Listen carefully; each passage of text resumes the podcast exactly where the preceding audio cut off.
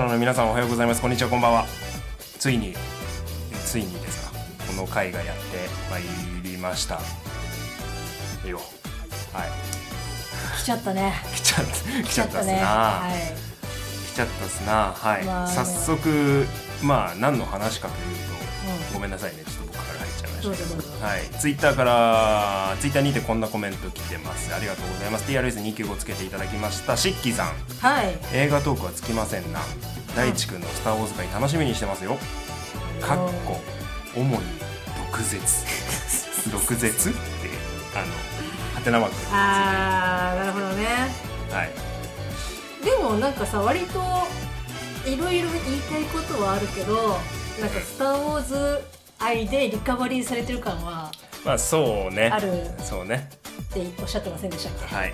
ということで、はい。スター・ウォーズ会です。いやー。はい、まああの私もといそのねみおさんもですねお互い鑑賞しましてこうまあなんだ「スター・ウォーズ」「ライズ・オブ・スカイウォーカー」ですか、はい。まあ、今回この回を撮る準備が整ったということいやー本当にねごめんね遅くなって。でいやいやとんでもないとんでもない。まあ公開から、えっと、ちょっとあんまり日が浅かったので、そうね少し時間を置いてね、まあ、1か月過ぎぐらいから、うん。まあ喋った方が、まあ、親切というかそうですな。かなっていうのはあるので、うん。えっと今回時間を設けました、はい。いやーこれね本当に私この収録撮ってる、ん。えっと前日に、うんまあ、あの見に行ってきまして。見立てほやほやい状や割とね、あの電車の中でこうふと思い返して、いろいろこう感謝に浸るみたいなところがありますけれども、うん。ははい。い割と新鮮な鮮度は割と高いです、うん、うん、はい、まあね。で僕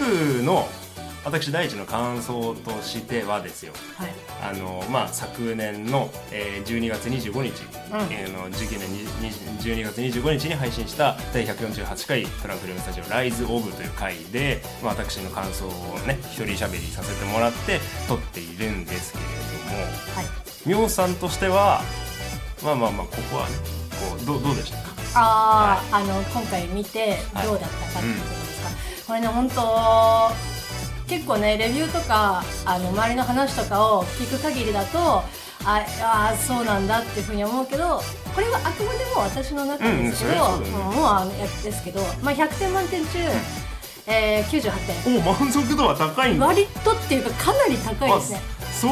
あの久々にあの映画見たなって感じまあまあまあね。はありますね、対策のピリオドが打たれる感はすごいうん。ああので大地君のうん。一人しゃべりのやつも聞いて、でまあそれもちょっと頭にあったから、はい。あの冒頭ね、うん。5分とかってああこれのこと言ってたんだろうなっていうふうに思いながらもでやっぱねうん。もうちょっとああいうベタなのはやっぱ好き、ああまあね。べベタベタっていうかね。小学校のね中学年ぐらいが隣に座って鑑賞したんだけどもうおばちゃん泣いてたもん。私一人で。やべえみたいな、うん、そうそうそうそう。あの作中通してさうん。何これっていうのはもちろんあるんだけど、もうあの映画の中で何回も落類するポイントってやっぱああるわけで、うん、まあそういったいう点でもう「スター・ウォーズありがとう」っていう、うん。まあその現代にこう「スター・ウォーズ」やってくれてありがとうっていうようなあの感じではあるまあなんか多分見る人によって、いや「スター・ウォーズ」とはみたいな考え方の人もいるしなんか私なんかはさ、えっと、678っていうふうに、まあ割とがっつり追ってきた身としては、いやもう全然もう楽しかったしもあう電車の中でもう泣くし。でも非常に良かったですけどね。まあポン押しですけど。ーあポン押しですか。ポン押しですけど。映画、うん、何やってんのっていうポイントはいっぱいあるとかね言いたいんだけど、まあ、これは今回ねネタバレありということで、はい。はい、お送りしたいと思いますのでぜひぜひ、はい、お耳の付けよろしくお願いします。はい。トランクルームスタジオ「スター・ウォーズ会」行ってみよう。トランクルームスタジオ。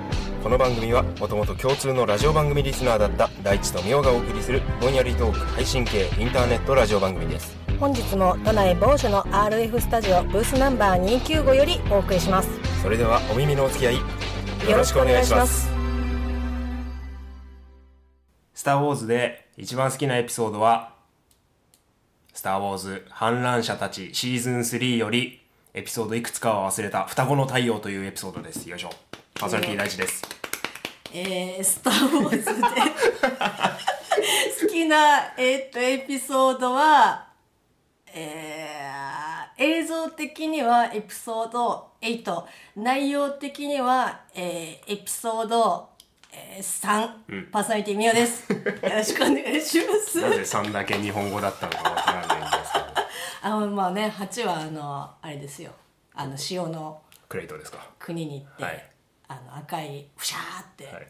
あそこがあそこだけが好き あそこだけのためにもう一回見ても全然いいし、はい。まあ、3はまあね何回も結構いろんなところで言ってますし、家でも散々激論してますけど旦那と、まあ、アナキーに対する扱いは、もっと前からちゃんとしてればこうはなかったんじゃないかっていうことはもう常日頃思ってますけど。ジェジェダイの、あの保護者問題。そうもうねあ言葉が足りねえ。いやそこ一言いやなんかお前はいいんだよみたいなことを言ってあげれば、ね。もっと別の道があったかもしれないけどまあねあの旦那の意見としてはまあもう予言が出てるから関係ねえという結論でございますよ。うん、そうそうそう。あの「スター・ウォーズ」ってやっぱねツッコミどころなんて言ったらキリがないんですよ。ただこの「スター・ウォーズ」プリクエルとオリジナルと今回のシークエルっていう長い歴史の中で共通して言えることがあるんだけどやっぱりそれってファンも一緒に完成させていくものだと思うんだよね。ファンのよ、ファンのよいしょがあってよいしょがあって成り立つコンテンツ特殊なものだから、うんまあちょっと普通の映画とはまた違ったスタンスというかね、もうもうねもうなんかそれだけじゃ語られなくなってきてるからね、はい。まあそう私はそう感じて、まあ、誰に何を言おうとそれはまあ、まあ、あげませんけど まああの脱線してもねあれですけど、ね。なんかね何から始めようかね結構もう風呂敷を広げ始めたら回収できる気がしないのでまあちょっとねいろいろかいつまんで、たくさん話をねそうですねできたらいいかなっていうふうに思ってますけど、じゃあ早速ですねいただきました「スター・ウォーズの」まあ感想というかね、えっと、僕私俺こんな感じで思ってるよという、えっと、ツイートを一つ読ませていただきます。はえっと、ハッシュタグ TRS295 でいただきました。青さん、ありがとうございます。りがとうございますえっと、小学校の頃、スター・ウォーズを知らない時に、おじに連れて行かれて見たエピソード6、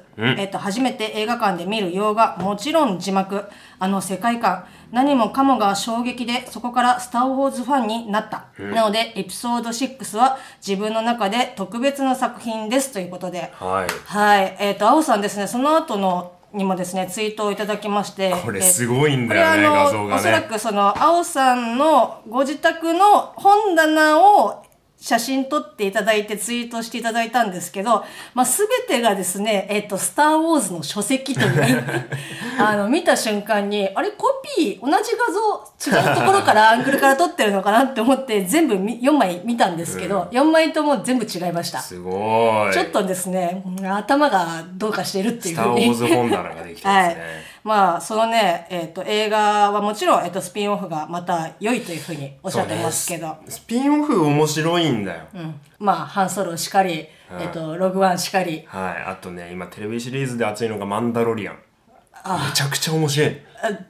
それはスター・ウォーズシリーズ。スター・ウォーズシリーズなんですよ。はい、はいすいません。あの私がですね非常に明るくないのであの申し訳ないんですけど まああのそのね画像もツイートしてくださいましてなんとですね、その後にですねまああのトラストの垣根を越えて、えっと別のあのツイッターのねユーザーさんとスター・ウォーズの,、うなの？あの激論をですね交わされておりましていいねいいね。やもうちょっとねなんかいいきっかけになったなっていうふうに、えっとほこほこしながらえっとそのツイートをえっと横から見させていただいておりました。ありがとうございますありがとうございます。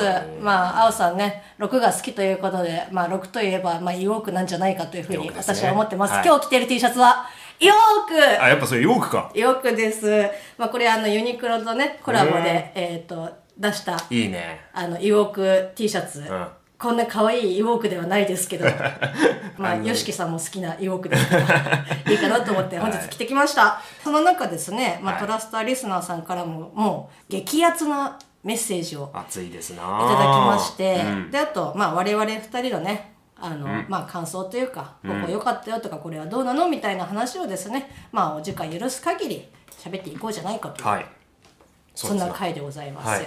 はい。いやもうねあのねお便りだっけ？次。そうそうそう。あのあのねゆ時間が決まってるからあの余韻に浸ってるね時間はねないわけよ。そう。で、はい。ねお便りせっかくいただいたいただいたから読みたいっていうのでこれは僕でいいですか、どうぞ。僕でいいですか？は、はいいトラスタネームカリーさんで、えーいただいております。ありがとうございます、はい、えー、第三名さんこんにちは。昨年は何週にもわたりゲスト出演させていただき大変お世話になりましたと、いえいえ大丈夫ですよ、えー大好きな「スター・ウォーズ」のキャラは R2D2BB8 ではなく R2D2 のカリーです。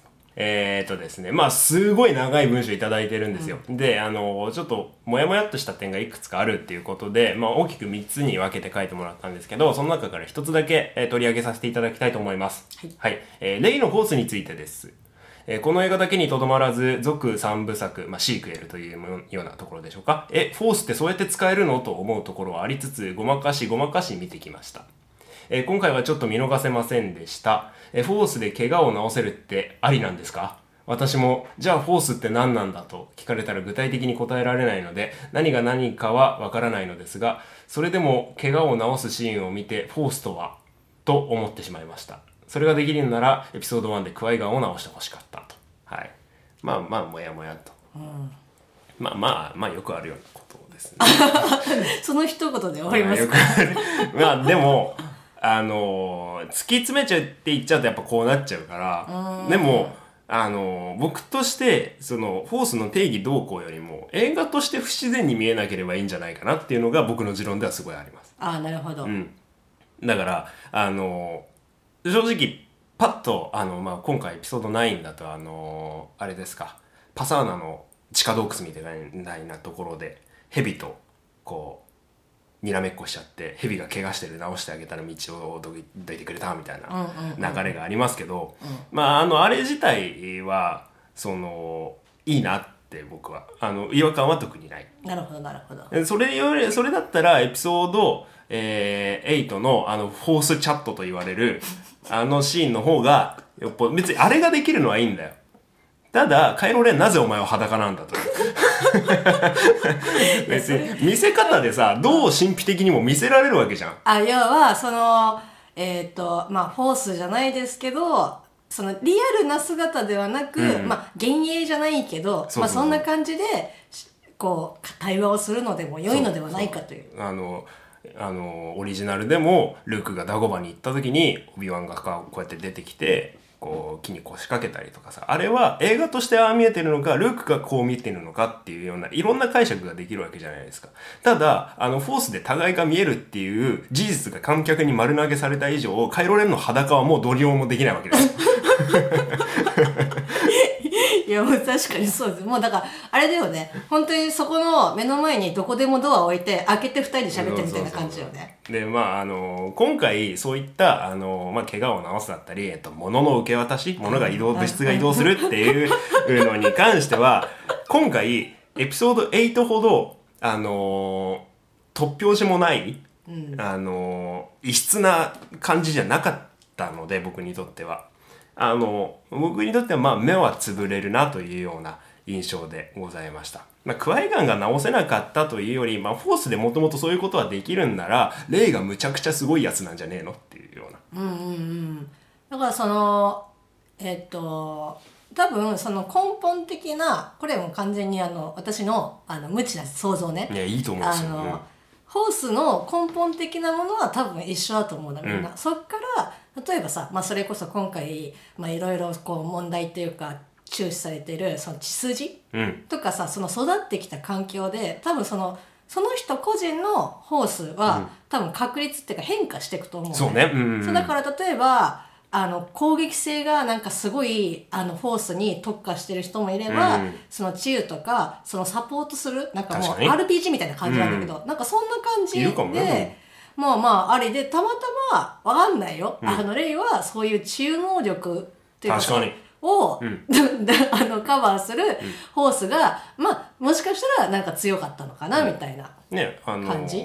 うん、そうだよね。うん。うん、確かに。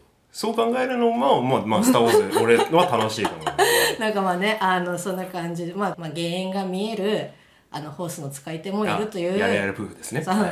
あったりとかするのでまあそのこホースに対してまあ一律あの同じじゃないっていうことも、まあ、ありえるので。個人のスキルの差が色の差が出てくるのかもしれないですね、まあまあ確かにでもそれを言うといやあの時ねっていうのはわ気持ちはすごいわかうる。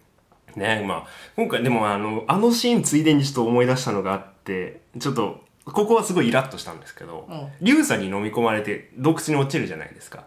はいはいはい。でみんな無事かみたいになってレイがあの懐中電灯代わりにセーバーを起動してビューンってやって、でそのいあの画面の端からポーが待ってましたかのように懐中電灯をピョンってつけるじゃないですか、何なのお前。いやなんですごい邪魔なんだよえいいいじゃん。ビューンってなったら、そしたら横からピョンっつってうん。懐中電灯ついてあなんかあれ？みたいな、いやいい。うんそこでのコメディ要素は何だの？あー。それ？みたい いやいやあのね。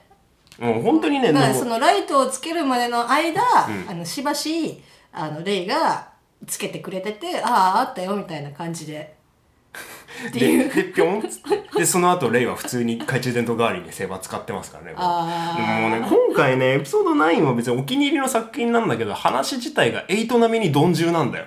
ああなるほどね。別に血筋がちゃんと分かってで目的地に行って敵を倒すっていう流れもいいんだけどさその目的地に行くための地図を探すためのまた冒険。うんうんうんうんそうで,、ね。で失敗っていう。ああ なるほどね、うん。結構さその大掛かりまあ映画だからさもちろんそうなんだけど、大掛かりでおこれはついに行くかって言ったらあ無駄でした。ああうんなね。なんか割とまだ手前の話だったのねっていう、でそれでエピソード9にもそういうことが言えてで今回そのシークエルっていう789にもまた今回9が加わったことによって「スター・ウォーズ」全体でそういうことが起きてしまっていてまあここが悪かったってまあ一番のポイントなんだけどまあパルパティーンの復活だよね。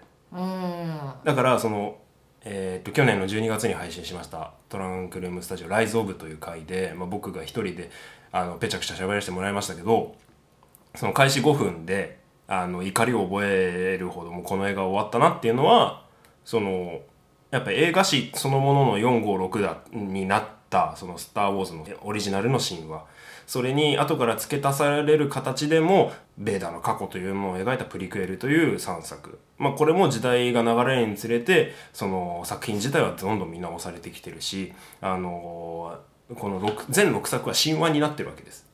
ただその6作の神話を通して巨悪をこう滅ぼしたスカイウォーカーのあの親子の努力が今回あのじいちゃんがあのなんか何？あの天井から吊り下げられたなんか生命維持装置みたいなんであどうも生きてましたとかだったらじゃあ何だったんだよって なっちゃうじゃん。そうね。あのい今までの話はみたいな。そうそうそう。であのーレイが自分のおじいちゃんパルパティンだってす知ってビビっちゃってさルークが引っ込んでた奥と島みたいな、あのー星にこう引きこもって対サイレンサーっていうカイロレンの宇宙船をこう燃やしてる時にライトセーバーを投げるじゃないですか。もうこんなんいらないみたいな感じで、でルークが出てきてライトセーバーパシッて掴む。でお前は物を握れるのかってまずもそうだしまあそれはいいとしよう、でその後にルークが何て言ったか。ジェダイの武器にはもっと敬意を払え。お前エピソード8でレイに会った時自分のライトセーバー投げてたじゃんか。リスペクトゼロなあまあでもあれは多分ね改心したんだと思う。改心したの？あれはギ改ャグあでもあれギャグだ。まあ確かにねこういうそう言われまあ本当に根本的なところだよね、うん、でそうあのエピソード8でやったライアン・ジョンソンがやったあれこれバーってやっちゃったことを今度は JJ がか帰ってきて JJ ブラさんが帰ってきて風呂敷をまた丁寧に自分で自分で広げたのもそうだけど他人の広げたのまでは回収しきれないよみたいなのでまた畳み直さなきゃいけない。だから尻拭いしなきゃいけないっていうことがすごく増えちゃって結局それはなどう形容されるかっていうとそのさっき神話になった過去6作の「スター・ウォーズ」っていうでっかいコンテンツの呪いなんだよ。うーん。だから今回スカイウォーカーサーガというようなスター・ウォーズっていう大枠からも脱却できない中途半端なスター・ウォーズが出来上がっちゃったんだよね、まあ好きだよ。好きだよ、まあそこにねつけますけど、うん。まあもう全然伸ばしていこう。全然伸ばしていこまあ私もねいろいろあの思うところとかはありますけど、まあでも今ですねまあ結構あの、まあ、今回ねあのここまで聞いといて何を今更っていうふうに思われる方もいらっしゃると思いますけど、まあ、公開から、えっと2ヶ月過ぎましたので今回ネタバレをですね、まあ、ガンガンあの言っていこうという あのもうガンガンガンガンネタバレをしている えっと遅い。NOW ですけどまああの今ねレイがあのパルパティーンの孫っていう、えっとことが、えっとお孫さんででしたね。お孫さんでしたね。いいお孫さん持ちましたよ。もうね 可愛いよね。可愛い。ですよ。まあこのねあのレイちゃんがあのパルパティーンの孫だったということの真実がですねまああの今回映画で明かされたわけなんですけど、ああ覚えてらっしゃいますか？そのはい12月、もうもちろんですよ。12月、えっと20日ですよね、はい。公開、うん。えっとその前にですねまあもういろんな予告をむさぼり見そして2人でなんかあのこうじゃないかっていう話を、えっとしていましたけど実はですね皆さん覚えていらっしゃるでしょうか？135回にですね、YouTube の、えっと動画、えっと予告、まあ第2弾ですかね、ん。第2弾で、まあ、スター・ウォーズの予告をその各国の人たちが見てそのリアクションをするという、えっと動画を見ながら我々が、まあ、そのリアクションに対してとか予告の内容に対してあの喋るという回がありました。リアクション動画のリアクションっていう。そうですね。あの、なんかこうちょっと的漁師かみたいな感じですけど。えっと、な何回だっけ？えっと、第135回ですね。35回聞いてみて。うん。はい、えっ、と、スター・ウォーズファン、ファンに捧ぐというタイトルですけど、まあそこでですね、まあ、あの、予告ね、えっ、と、本当に一番最後ですよ。予告の最後のところに、まああの、黒いフードをかぶった、ローブですね、ローブをかぶったレイが出てきて、レイちゃんがね。うん。みんな「えっ!」っていう感じになりましたけど、ん。じゃあなんかあなた何なんてその後言ったか覚えてます？そうなんですよ。僕はあのもうこの時点であのー明確に言うと当て散ってたんですよね。そうなん当て散ったっていう感じだったんです、はい。それは聞きます？あのそうそうね。前回のはい、あれは、聞いてみましょうか、はい。ちょっとここは音声素材が続いて入ります。はい、僕のエピソード9「ライズ・オブ・スカイウォーカー」の一つの予想としてお聞きください。だと思うんだけどレイのお父さんお母さん問題あるじゃないですか。あはいはいはいはい。まず説1ね。説一。はい。レイのお父さんお母さんお父さんお母さんとまではいかないけど血筋にはパルパティーンがいるんじゃないか説。うーん。その根拠として、えーフォースの覚醒の時初めてライトセーバーを持ったレイが、えーライトセーバーを地面と平行に構えて前に突き出すようにこう構えるんですよ。それの持ち方ってパルパティーンしかいないんですね今まで映画で出た。そこ結構自信持って有力なんじゃねって言えるところだ、ここでまた新たな説が浮上するわけお。はい。レイが2人いるんじゃないか説。え？双子？いや。あのえースター・ウォーズ」新三部作と呼ばれるエピソード1「ファントム・メナス」から「シスの復讐」までの3部作。その中で語られた背景の軍、えーその中で語られた大きな背景としてシスが自分たちの戦力を整えるような大きな土台となった技術クローン技術というものがありますなのでレイはそのクローンの失敗作なんじゃないか。はいということで、えー昨年9月頃ですか？えー、にっと9月の25日ですね、はい、9月の25日に配信をいたしました「スター・ウォーズファンに捧ぐ」というような、えートランクルームスタジオでしたが、はいあのもう言い合ってちゃってる見事 見事当ててます。よ、はい。あーって。もうだから今見て見終わって全ての真実を知ったからこそ「いやお前あいいよ合ってるよ」って。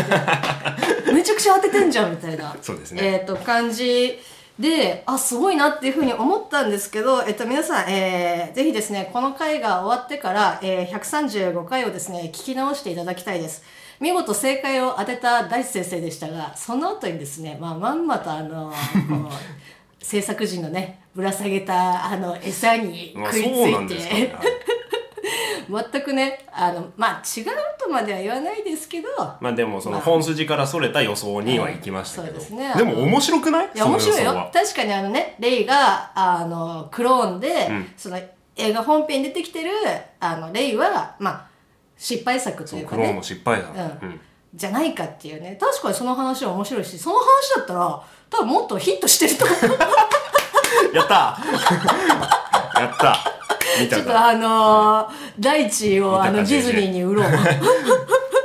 ディズニーにはちょっとこんなやついますけどどうですかみたいな。そうだよ、うん、そうね。あのまああの予告で、まあ、大地君、まあ、今言えるとしたら、まあ、大地君はせっかく予想をっていうかね的中させ的中させてたのに、あれちょっと待ってって言って余計なことを考ええー餌に食いつき、まあこう、あの別の方向に、まあ、考えられるもう一つのものとでしてい正解はって言って「いやさっき言ったやん!」みたいな感じになると思うんです。そうでしたはい、ねはい。まあそんなねレイちゃんでしたけどまあお孫さんだったという、お孫さんでしたね。まあご両親もね出てきましたね、うん。あの回想ですかねあれは。うんそうね。ん。回想シーンで、そうそうそうそう。あの要はもうね私今の時点でまあ1回しか見てないから結構記憶が消し済みになり始めてるんだけど、あのご両親は結局レえレジスタンスの方に行こうとして殺されちゃったんだっけ？まあいやあのちょっとどこに行こうとしてたかはちょっと僕も定かではないんですけれども、まああのパルパティーン、まあ、からその実の娘レイを隠そうとして、えー、ジャクーにレイを置いてどこかに逃げようとしていたところこう賞金稼ぎの王子ってやつに捕まってしまった。いや王子ってもう何なんだって話ですよ。お前らはまず誰なんだっていう話からしないといけないじゃん。それだったら。鼻水でだだったらもうちょっとその前もってそういう算段を立てておこうか、まあ、パルパティーンの復活もそうだよ。でも今回はさあのあらかじめこうでしたってまいとかなきゃいけないものを早めにその種をまいて実つ実るのを待って回収し収穫しなきゃいけないものを一本の映画でやろうとしてるからごっちゃごっちゃになっちゃう。あもういきなり鍋出てきたみたいそうそうな感じでそう。だから種をままくのはいいよ、映画の初めで、だけどその種がみ芽を出して実るのを待ってる過程が今回はそのシスウェイファインダーとか探検を探す物語じゃないですか。それがあの遠慮なしに言うとクソつまんないわけですよ、うん、でその C3PO の記憶消すの消さないのもそうだし。であのまたまたまたあいつらスター・デストロイヤー乗り込もうとするじゃないですか。まあ懲りないというか。それだったらエピソード7であのこのライトセーバーはどこから持ってきたのっていう、まあ、要するにエピソード5で、えー、親父に腕を切り落とされたルークが一緒に持ってたライトセーバーですよあのベスピンで落っことしたライトセーバーの話もそうだしあの散々ねカイロレンがこう力をお貸しくださいみたいな拝んでたあのベーダーの本当は仮装されたはずのマスクだってエンドワに取りに行けたわけだしだからそういうところをちゃんと僕としては詰めてほしかったはず。なのにねまたまたどんどんじゅうなまず 王子の船を探さなきゃいけない。でルークがあそこであのパサーナの砂漠で突っかかったって言ってるんですよレイは。であのそんな伝説のねあの勇者があの突っかかったところなのにお前らはものの45分でそれを見つけているという。まああのねえー、と今回人数多いですから。そうそう。知恵がねであの。でランドお前は何をしていたっていう。あのね、あの隠れてましたけど。そうね。まああのまあちょっとねあのその全体的な今までの脈々と続いてきた歴史の中で、まあ、いきなりその過程もすっ飛ばして、あの鍋料理を出されたらまずこの鍋は何なんだっていうふううんになりかねませんけど、まあそのね王子のあの砂漠のところで言ったら、まあ、あの蛇のところも、ん。まああのあそういう理由だったんだなっていうう。ん。のでちょっとあジーンときましたし、まあ、何より、まあ、私大好き、まあ、今日ねスタジオにも遊びに来てくれてますあの BB8 さんはい。見はい。ていらっしゃいますけど、まあ、私が家から持ってきました、うん。あの要は下にさいやトラップだよね。その地上の砂漠から地下のその洞窟に入ってしまう、まあ、あの黒い砂鉄みたいなところにみんな、リュウさんね、ううん。入るじゃん、ん。その時のまあビビが当たり前ですよ。球体ですから、どんなに回転してもどんどんどんどん沈んでいく。困ってる感じよかったですね。あのちょっとねあの一瞬止まるけ止まってか、あの減速してもう一回勢いで行こうと思うんだけどやっぱりダメだったみたいな。ぐるぐるぐるぐるぐるぐるって。頑張ったけど結局落ちるっていう。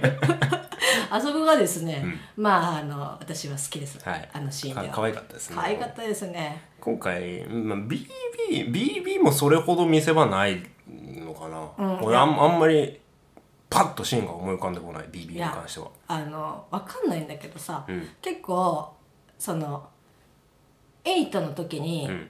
ディズニーのテこ入れじゃないけど、すごくその BB がその登場した7よりもなんかこの愛嬌をこうアピールしてくれるみたいなのがあったと思うんだし、あったと思うし大地君も言ってたと思うんだけど、なんかそれがあったから今回割と控えめにしてるのかなっていうふうに語る余裕がなかったのかなってすごい思いますけどね。もしかしたらそういう BB が割とちょっとクスッとするようなシーンはあったかもしれないけど、まあカットされてるじあの可能性は高いそう。で今カットの話が出てきたんですけど今回 JJ エイブラムスに監督が戻ってるじゃないですか、はい。で2017年だったかな。ちょっと正確なあの年数は覚えてないんですけれども本来はエピソード 7JJ エブラムスえーエピソード8が、えーライアン・ジョンソン。そして今回のエピソード9はまた別の監督ジュラシックパージュラシック・ワールドのコリン・トレボローさんが監督をする予定だったんですよ。でなんとここに来てコリン・トレボロー案の脚本というのがリークをされまして画像とともに出てるんですね。でそれが後から読み返してみるとめちゃくちゃ面白そうな。の本当に面白そうなの。あなぜであのレイがちゃんと自分のライトセーバーを今回は完成させて作品を通して出てるとかでそのライトセーバーがダブルブレードなのあのダスモールが持ってた。ようなやつであでその持ち手のところが一から持ってるあの長い棒のとこでできていたりだとか、そういうデザインだったりだとかあともうカイロレンが完璧に闇落ちしちゃってたりだとかあレイはパルパティーンの娘じゃなかったりとかあ孫じゃなかったりとかするんだよ。あおおそそれもうあのカイロレンはもう間に合わなくなっちゃってるの。完璧に落ちちゃってるあもう回収ができない。そうそうそうそう。だからそのなんていうの物語的にもう完璧なレイとの対比が成り立ったりするっていうのはあったんだけどそっちがすごい今更ながら見てみたかったっていう。ああ、なるほどね。BB8 の見せ場とかあと今回はもう本当に扱いがかわいそうでしたよね。ローズ。あそうだから、うん。そのまあねそれと合わせてちょっと言いたかったのがあのローズがさまあ叩かれたじゃんすごく、っうん。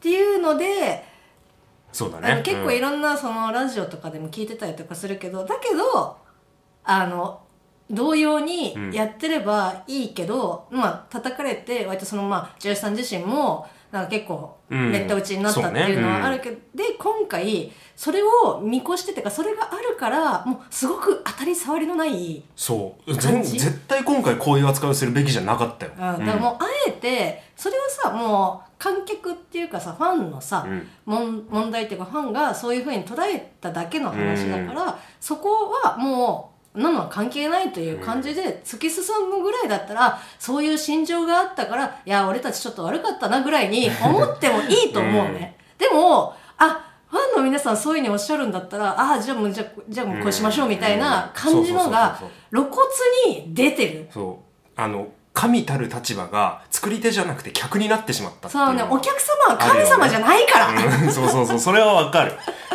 あの、今回あのフィンが映画冒頭でローズに語りかけますけど最後のチャンスだと行かなくていいのかって将軍にここに残れって言われたからって。あその将軍っていうのはディズニーのキャスリン・ケネディなんだっていう。笑っちゃったもんあそこで。あお前行かねえんだと思って でねあの前回エピソード8であんな一作、まあ、映画のね「スター・ウォーズ」史上最長と呼ばれる時間を使ってあの距離を縮めたそのなんだフィンと,、えー、とローズですけれどもフィンにはもうジャナっていうねあの、まあ、恋人じゃないけどなんていうの私もストームトルーパーだった元脱走兵よって言うだけであの一言でローズ以上に距離が縮まるわけですよ。いや、同じその境遇というかもうもはやお互いトラウマぐらいのところにの共通点が、うんそこをただ一言で共有すいやさ、るだけでずるくない？それ。マジで。いかいかにそのさっきエピソード9今作が鈍重だって言いましたけどエピソード8も鈍重だったかが分かってしまう。うーんってっていうようなんでねもうどんどんその墓穴を掘って自らそこに入っていく感じはすごいあるんだよな。たただお気に入りだけどね。そう何回もそれ言ってきましたよあの我々、うん。あのナインに関してはもう肯定派なので、あの好きです。た全然好きです。そう、うん。だからさそのなんだろう。その一言ももちろんそうなんだけどさ言ったらさあのローズとのさ一緒に過ごしてる物理的な時間の方が圧倒的にさヒント長いわけじゃん。そうね。うん。そのそこにさ急にさなんかどこぞの島に行ったらさあのあも同じあの昔学校ここだったよって言ったら、ああっていうもうものの数日しか一緒にいない、あの女性の方に行くじゃん、うん。そのその,、ねまその境遇が一緒っていうだけで。心身的な、あの近さというかね、うん、でそこはさ親友 そうね。すごく思うのね、うん。でそのナインの今回まあいろいろそのなんかこうなんかこうだったらいいなとかっていううん。思いはあるんだけど、一番あの冷めた瞬間が映画の中であったのがこれわかんない。他の人はうん。わかんないけど、最後あのパルパティーンを倒して、うん。あのレイと、ん。まああのレンが、まあ、共闘して、うん。やっとなんか倒せたと。うん。言ってでもまあもうレンはあのもうその後も死ん死んじゃうけど、その時のキスシーンっていらないと思うね。いやそういうんじゃないじゃんみたいな、ね。そうね。そのお互いさやっぱ境遇もなんか、うん。あの近しいというか、うん。ねレンからしたらいや俺たち似てるっていうか同じだから一緒に戦おう、まあ、戦おうが闇の方に「お前も来いよ」みたいな感じで言ってるところを、まあ、レイがあの「いやそんなことはない」みたいな感じでお互いやってたけど、まあ、結局最後まあレンの方が、あの戻ってそのライトライト側に戻ってきて一緒に戦ってあのダークサイドに勝ったっていう流れだと私は思ってるんだけどそこに恋愛感情はさなんか違うと思うんだよね。そう。な何が通じ合ったのお前らはっていうようなことが一番はあるんで、ね、だからそのそれは決してさそのあの行為だけで生産されるものではない。あの行為で生産されるものではないし、うんうんうんうん。のあの映画としてラストシーンなんでこれ入れましたみたいな。ちょっとなんかあの一緒っていう、うんいやいやもうあの瞬間にうわーって、うんそうだね。いやそれをちょっと別に求めてないわっていう。俺も一緒に行った友達が見た後どうだったって聞いたら「いやよかった」って言ってたんだけど、その僕はもうあのシーンで「えっ?」て思っちゃったんですよ。あのあ大地君が、うん、そうそうそう、だからあのシーンはちょっともう僕の中で若干なかったこと感はあるあ切り取られてるトリミングされてる、うんそうね。えーで説明がつきつきづらい。あのあれは納得いかいきづらい。ただ、その忖度エンジンと呼ばれるですよ。あのスター・ウォーズファンの間で呼ばれる忖度エンジンを起動するのであればフォースを使えるものですかか通じ合えないもの。だから僕らには分かんないんです。当然なんです。なるほど、それはさなんかそれはあるのかもしれないああなるほどね。もしくは、で皆さんあります？あんな、あんな強大な巨悪を、あの、目の前にして命がけで戦ったこと、ある？あります？ないでしょ？ない。ないでしょ？だからそれを乗り越えた男女にはそれはあるのかもしれない。ああ吊り橋効果的な感じでしかも命をかけて自分の方を助けてくれたってそう。いう、そう、助けてくれた。ああもうこれはキスするしかないみたいなそう、感じ、それが中の一つぐらいしてやろうってなります。いや まあいやまあ今さまいや今までの,、その要はフォースチャットうん。なるもので多少さまああったよ。その例がちょっとこうあそっちに、うん。みたいな、うん。この素振りはあったけどさそこはもっとさ根本的なさその人間これからどうやって生きていくかもう二択のうちどっちを迫られてるかっていう感じじゃん。いあの心が弱みにつけ込まれてるようなところですからね。うんだからそのなんだろう。まあ通じ合ったとしてもさそのなんだろう恋愛を超えてその同じ、うん。あのなんか境遇の者同士で、うん。ありがとうみたいな感じになると私はすごく思うのね、うん。あのもう食い下がるけど、うん。だからあのシーンもこの本当に私が嫌だなっていうふうに思ったのも嫌って言っちゃいましたけど、ん。あのあそこは泣きながらハグでいいと思う、うん、そうね。うん。ハグでよかったと思う。だからあの。しかもその前のさ、映画の見せ方がが俺すごい好きだったから。あの、レイがあのーこうパルパティーンのところにレッド5で飛んでくるわけじゃないですか。旧式の X ウィングで、で飛んできて着陸する。でカイロレンがちょっと遅れてくる。それ旧式のタイファイターで。でこうタイと X がこう並んでるところを同時にショットで見せるわけじゃないですか、はいはい。ああいいね。もうこれで見納めかもしんないっていう。風になってレイあのレンが走ってってなんかこうレインのいる手前まで来たら今までこう仲間だったナイツ・オブ・レンがこう取り囲むわけですよでまあフォースデリバリーはよしとしよう。あの肩越しにこうこうパカってパカってこうライトセーバーを受け渡しするシーンがあってまあまあそれはよしとしよう。でそこでちょっと僕の胸キュンポイントだったのがこうライトセーバーを取って両肩をクイッとこうクイッとレンが上げるんですよ。それってあのハンソロのオマージュなんですよね。お父さんの仕草なんですよあれって。エピソード6の、あのー銃を片手にこう首をかしげるあの仕草っていうのをちょっとでもやってくれてあそうあやあそういうとこでもう親父が帰ってきてるんだこの子の中にはと。なってそこからの戦闘シーンとかも激アツなんだけどああっていう。あああそうそうか。おふお二人でちょっとよろしかったですねっていう感じはある。ね。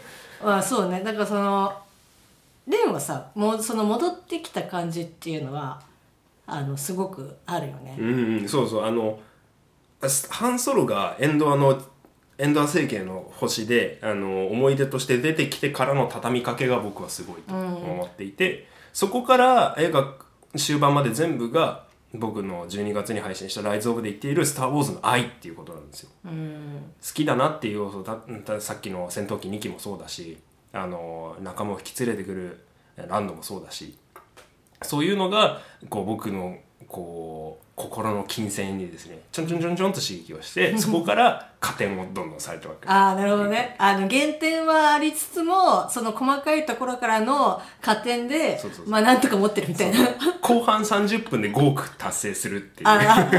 まあ最終的に帳尻が合えばいいと。そう思そうそう。そ うそういう感じですね。あーでも確かにあのシーンは良かったですね、良かったですねっていうかやっぱもうそのハイゾン・フォードがあの出た瞬間にまあ私はもう全然知識がないからあれなんだけど、もう普通に「あ」って「あ」って言ってもう隣の人ごめんなさいっていう感じですけど、まあ、そっからの、まあ、これもだから俳優さんのそのスキルなのかはわからないですけど、なんかその顔の血色のがこう違うみたいなライトセーバーをこう海に投げるというか、そのうん。要はダークサイドを断ち切って、うん。その戻ってきたあの瞬間から、まあ、表情もなんかそんな風うにん。見えたしなんか今までなんかもうあのドロドロしたなんかはっきりしない男だなっていうような うん。表情からあなんかすごくあの血の通ったこう人の表情、うん。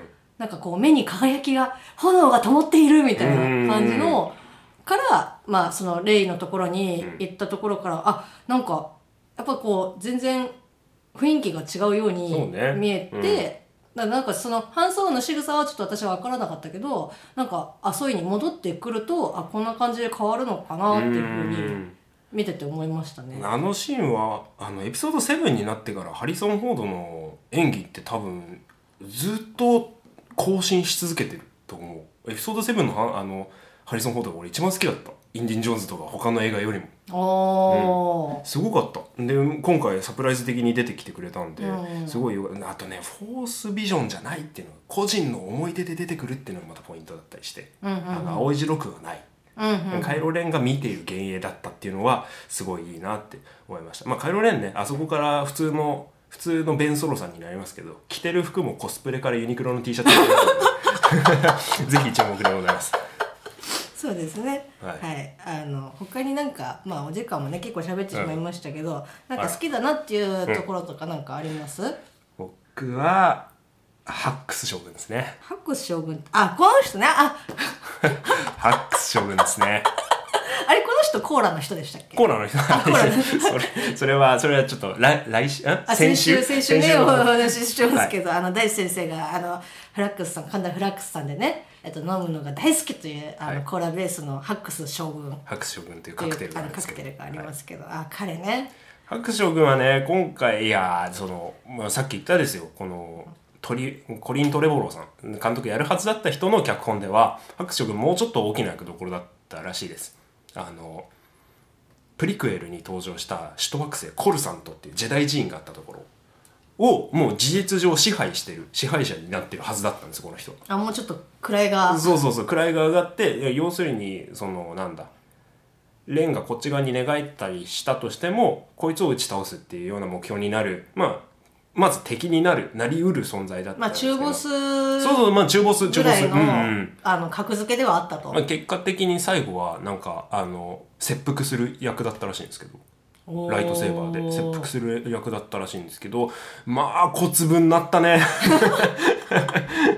いやでもさなんかそのバックボーンっていうかそれをね、あの全然、あのー知らないで、えっと、見てるものとしてはやっぱりいやマジかっていう。そうそうあれは燃えた。確かに、お前がってなったんだけど。そうそうそう。あのもう絶対絶命であもうあもう相変わらずこのねあのフィンと、あのポーはあの計画性が本当になんかあるようでないなっていう感じで、あもうといやもうどう積んでるでしょっていうところに、あのまさかの、ね。まあ、内内部裏切りというか、ん。まあ、スパイまではいかないけど、はい、スパイって言ってましたね。あのまああの彼なりの心変わりというかねや野望があったんだと思いますけど。負けるカイロレオンみたいだけだって言ってましたけど。あのなんだっけ？今回のエピソード9のオープニングでこうファルコンがこう氷の惑星飛んでってスパイからのデータを受け取るじゃないですか、うんうんうんあのデータの送り主は誰だって新入りのスパイだっていう声があるんですけど多分新入りのスパイっていうのがこいつのことなんでしょうね。ハックスのことなんでしょうね。なるほど、うん。いやーでも今回はそのハックスの扱いが残念でした。で、なんだっけ。あのハックスの代わりになるというか代わりに指揮を取るプラウプライドプラウド元帥、えープライド将プライド軍です、将軍か。はい。ですけれどもお前お前は誰だ？お前は誰なんだ？あのねことがね。なんだろう。ね。帝国の人間ってさ、うん。割と右霊にしてんじゃん。そうね。うんうんであのまあ基本無表情だからさ、うん。パッと見覚えづらいよね。覚えづらい、うん、ハックス将軍ぐらいさまあちょっとあのキャラ立ってるからねそうあのちょっと白人色がすごく強かったりとかすると、まあなんかあなんかそういえば確か前にもいたなみたいない感じで思うけどちょっとねあのブライドさんはあの割とねいっぱいいそうな顔というか、でさなんか通信あのパルパティーンと通信してる時には前から繋がってみましたみたいな顔してさ今まで通りお使いします。お前お前何なんだよっていうようなあの、ね誰ぞっていうそうそうそうそう。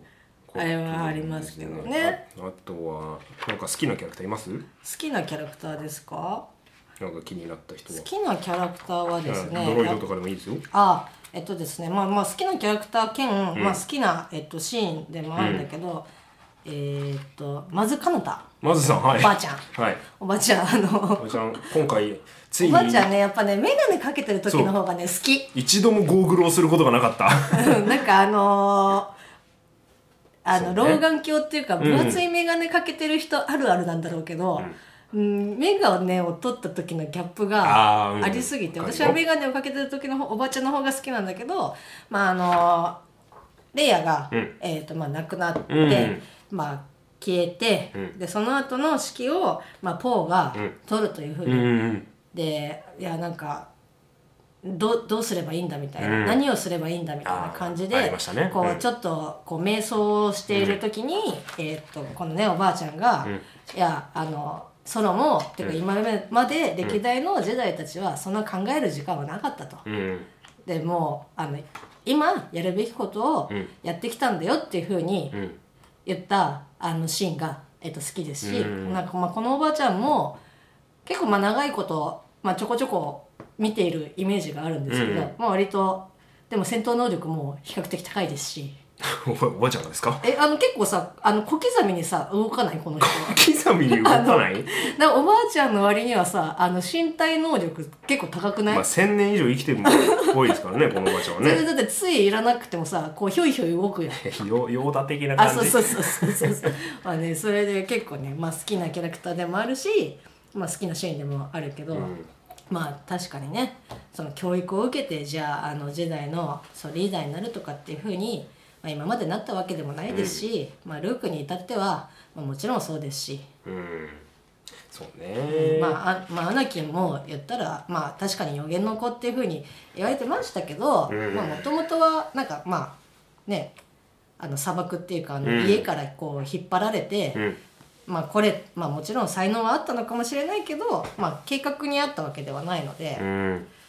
まうん。あね そういうところが。そうね。そういうところから割と4にこう感情移入するというかいや確かにわかるよ。だってこんななんねこの世界がどうなるっていう選択の指揮をいきなりお前取れっていうふうに言われたら いやあーって言ってで周りもどうしようかっていうよりもどうしますかっていううん。もういきなりもうさリーダーとしてあの決断をこう仰がれる前回前回敵に突っ込んでってレイヤーに引っ叩かれてましたからね。ねえそうね。だからその今後まあ今回ね決着つきましたけど一応、うん。そのもし続いてたとしてポーがそのリーダーとしてねうん。そのレジスタンスを引っ張ってったとしたら、まあ A と同様になんかこうポーをサポートしてくれるその真のこう友人みたいなのが、うん。まあ、フィン的な感じとか、まあ、他かの,、ね。うんあのクルーで出てきたら、まあ、それはそれでなんかいいうん。話なんじゃないかなって、結局まあ積み重ねですから。うん。ポーが好きなるほどね。ポーが好きなのね。なんかシーン、うん。このシーンでがまあ一番いいとかって思います、まああの今回は「ライズ・オブ・スカイウォーカー」あのさっきから同じ箇所の話をしてるけどあのあれよパルパティンのとこで最終決戦をする、まあ、ポーたちが空中戦をしてるわけじゃないですか、まあ、そこにもうダメだってなった時にランドが来てくれる。まあそこにもまあいっぱい言いたいことあるんだけど「スター・ウォーズ」ってそこでまあそこで戦って、えーまあ映画が一本終わるってわけじゃなくてあの「スター・ウォーズ」映画以外でもライズ・オブ・スカイウォーカーを完結させる手段っていうのが一つあってそれが東京ディズニーリゾートのあのスターツアーズなんですね。でスターツアーズに乗るとそのライズ・オブ・スカイウォーカーと同じ時間軸に自分が入れるのでそこをあのスターツアーズに乗ってライズ・オブ・スカイウォーカー完結させてきた感が僕にはすごいあるんですけど。あ要はその映画では語られなかったけど一方その頃ではがあの見れるっていうことだよね。アトラクションを使って保管をしなければならない。それがねあの計画的だったらすごいとすごい思うけど。と思う。いやだからね今回のそのディズニーディズニー参加っていうのは結構重荷になっていると思う。うん。余計な要素を入れなければならなくなるし、だってもともとはジョージ・ルーカスっていうおじちゃんだよ。おじちゃんが作ったやつだよ。おじちゃんが作ったやつがさ世界中にファンを生んでそれだけでもすごいことなのにそれをまたでっかいさディズニーっていうものに取り込まれてさ、でディズニーの主義とおじちゃんの主義って絶対違うじゃん、まあ違うでしょうね、で今回のそのシークエル見ててもそうだけどセブンでそのなんていうの？古い古参ファンへの挨拶がそのけじめをつけなきゃいけないとこつけてあのフィン・ポー・レイっていうさあの3人の主軸となるものがやっとできたにもかかわらずそこからうまく指揮を取っていかなきゃいけないのって監督の JJ よりもそのコンテンツを支配してるやっぱディズニーなんだよね。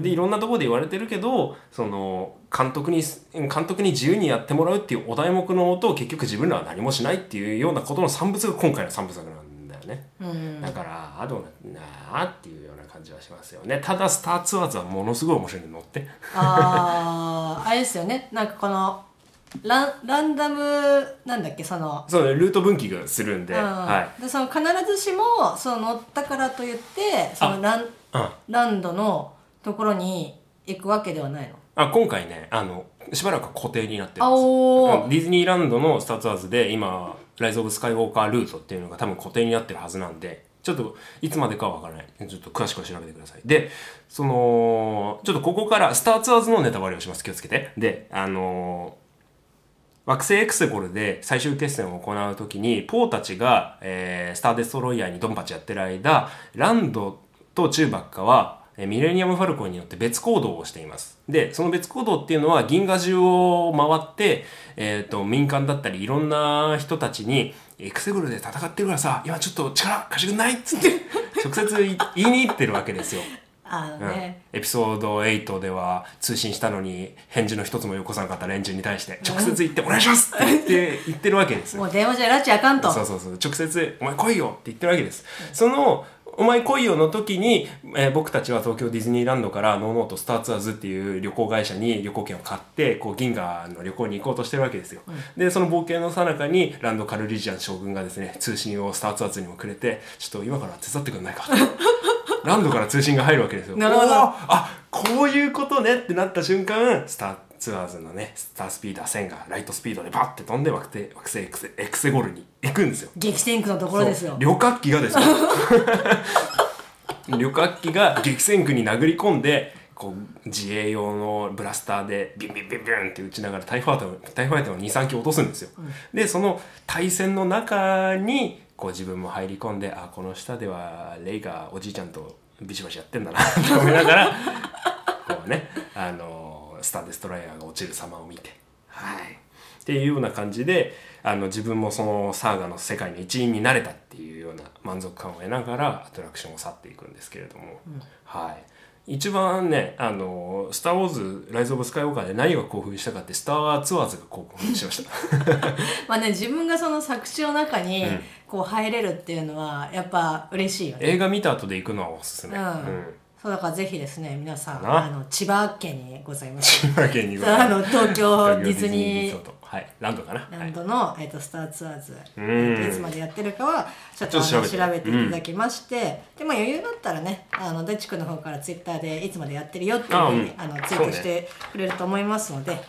よろしくお願いします。まあそういうところでね、まあ保管をするという、まあ保管、うんいいと思います。うん。はい。そう映画以外の満足度はねスター・ツアーズに関してはちょっと高かったな僕は、あとなんだろうな。まあでもやっぱりあのシーンはあの最後ねあの一方その頃ではもうもちろん熱いですし、まあ、そのポーがなんかこのリーダーとして任されて迷ってる中でも、もうさ次々と仲間が死んでいくわけじゃん。うん。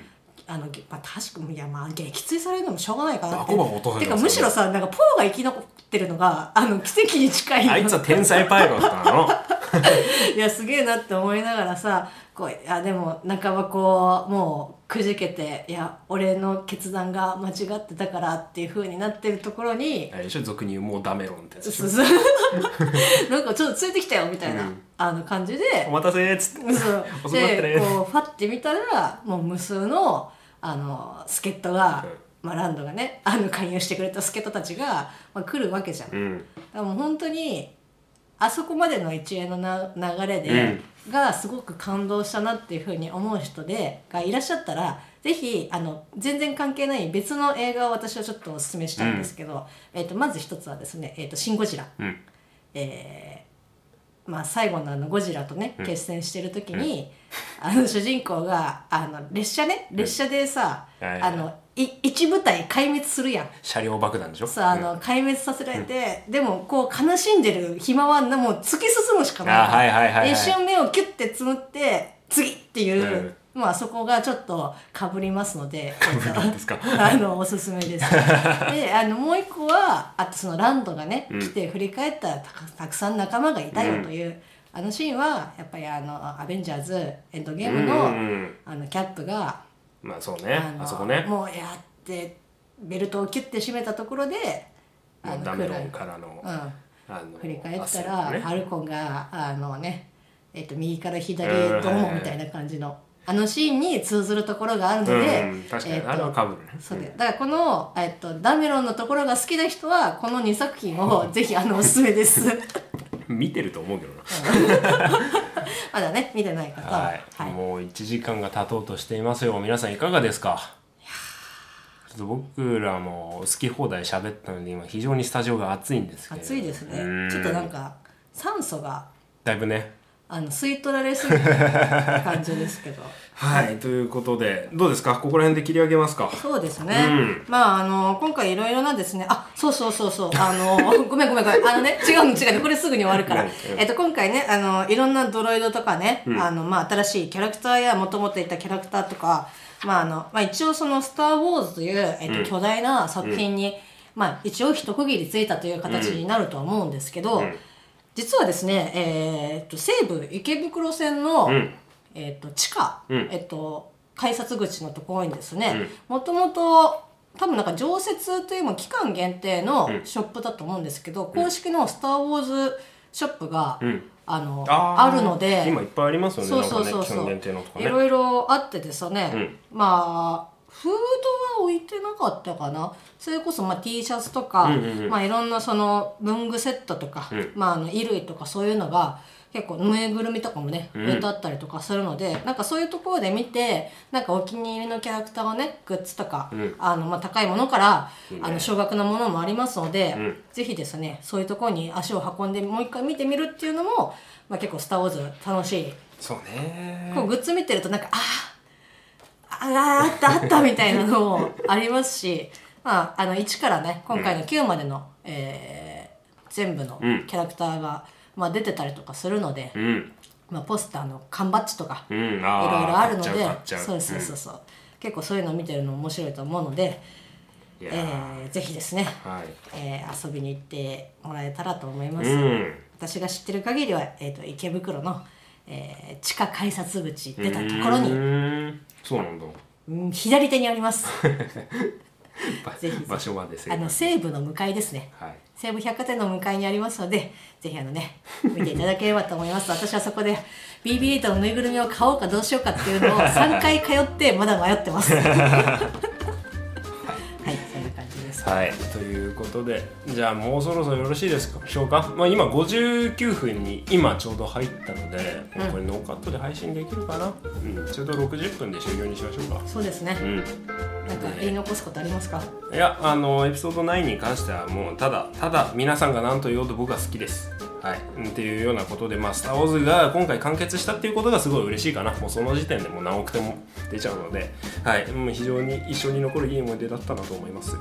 皆さんは？えー、と私も非常に好きですし、まあ、いろんなところでいろんな話を聞きますけど、まあ、あの正直、えー、と身も蓋もない言い方をすれば私が良ければいいということで、えーとそうね。大好きです。うん、はい、はい。ということでトランクルームスタジオ、えー今週は長丁場で1時間にわたってお送りいたしました。はい、えー4月からも通通常配信ですので、ぜひぜひこのこのここから先もお耳のお付き合いよろしくお願いいたします。3月ねはい、あ3月か。うんはい、失礼しました。1時間も回してです疲れちゃうんで。はい、えーとあとですね、まああのトランクルームスタジオで、えっと、お便りとかねツイッターとかあのやってる方いらっしゃいますけど、はい時間オーバー。あのその後にもあの読む機会があれば、えっと読ませていただきますのでよろしくお願いします。はい、1時間にわたってお送りいたしましたトランクルームスタジオ、えーお付き合いいただきましてありがとうございました。ここまでのお相手はパーソナリティ第一と。みおでした。はい。それではまた来週まで。さようなら。バイ